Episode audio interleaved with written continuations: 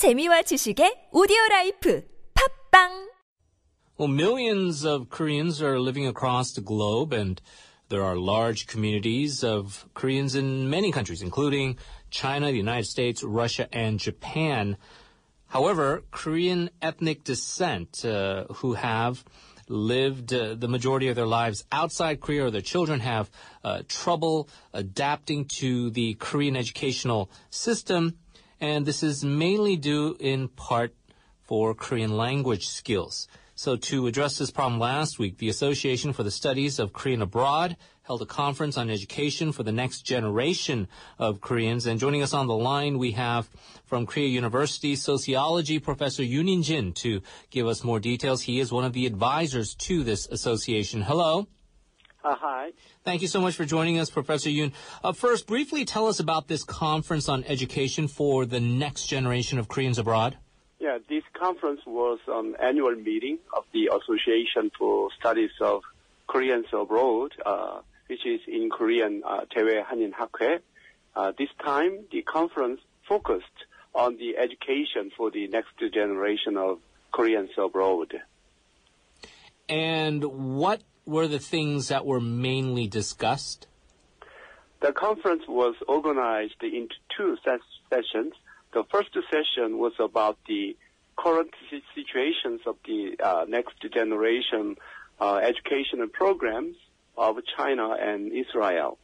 The second session dealt with the Japanese and German cases of uh, educational programs for the returning next generation to their home countries.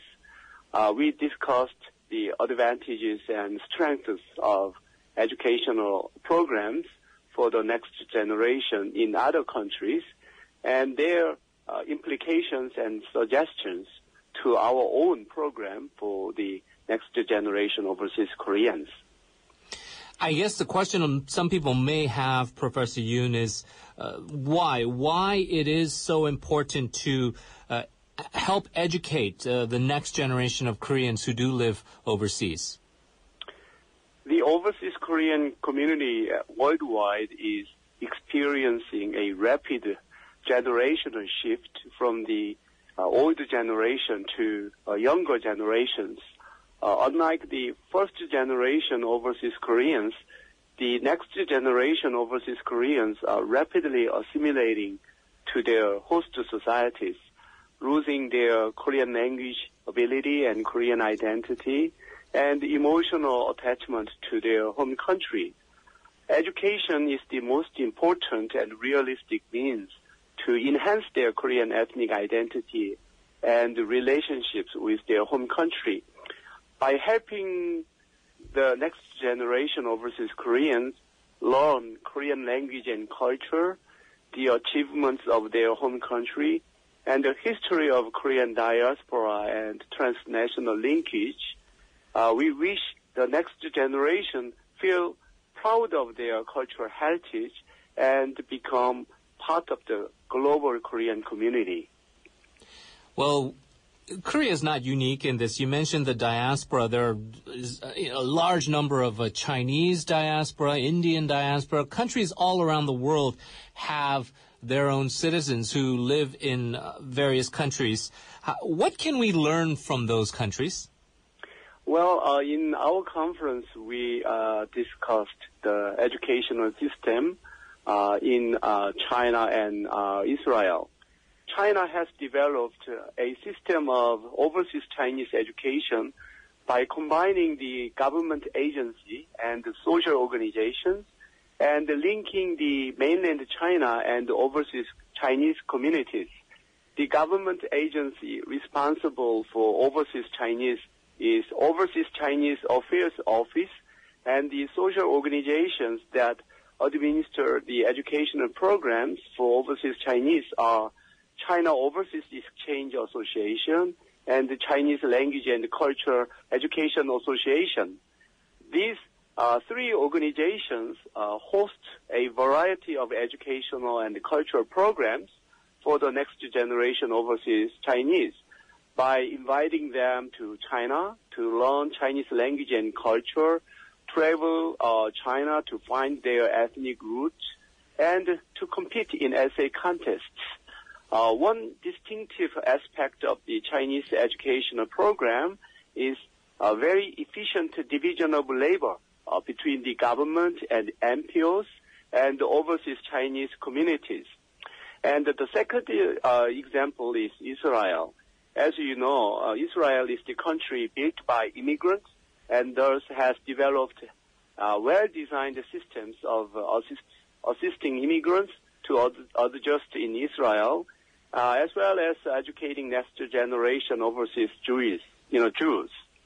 Uh, you know, their uh, Israel language and culture and the emotional ties and loyalty to, to their mother country.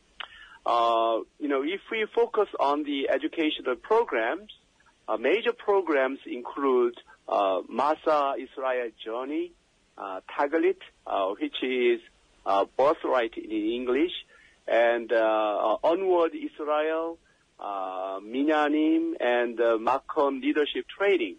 Uh, with the help of these programs, overseas uh, Jewish youth can travel to Israel and stay there for five or six months and work as uh, volunteers, interns, and students.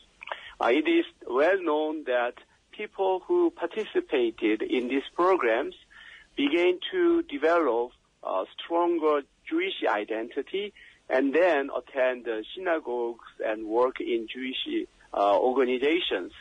Uh, finally, uh, China and Israel are very active in recruiting global talent to their home countries to facilitate uh, economic and social development of their countries. And what would you say are some of the challenges and obstacles uh, that remain? Uh, in our case, uh, the Korean government's support for the education of next generation uh, overseas Koreans is still limited, you know, as compared to China and Israel.